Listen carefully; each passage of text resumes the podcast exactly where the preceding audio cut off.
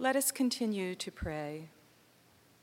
As we pen our joys and concerns or offer them up silently this morning, perhaps the phrase, "Jesus like a shepherd lead us," accompanies them.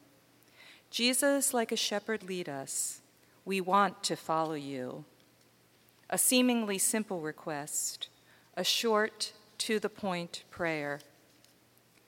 Easy to ask on a warm, calm spring Sunday morning, in a familiar pew, surrounded by familiar and welcoming faces, and easy in our spaces of comfort to answer, yes, we will follow you, where you lead us. Jesus, like a shepherd, lead us. Perhaps not so easy to say yes to when we feel like we or the world around us is coming apart at the seams, when no news, personal, familial, local, national, or global, seems like good news.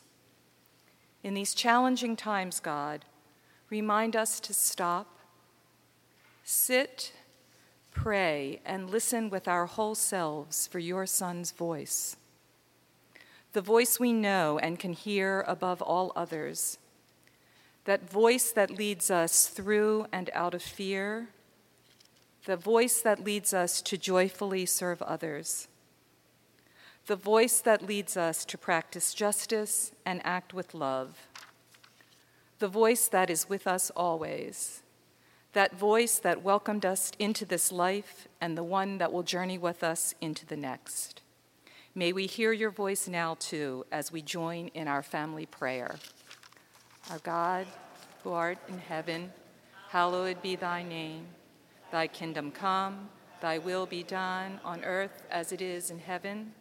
Give us this day our daily bread, and forgive us our trespasses as we forgive those who trespass against us.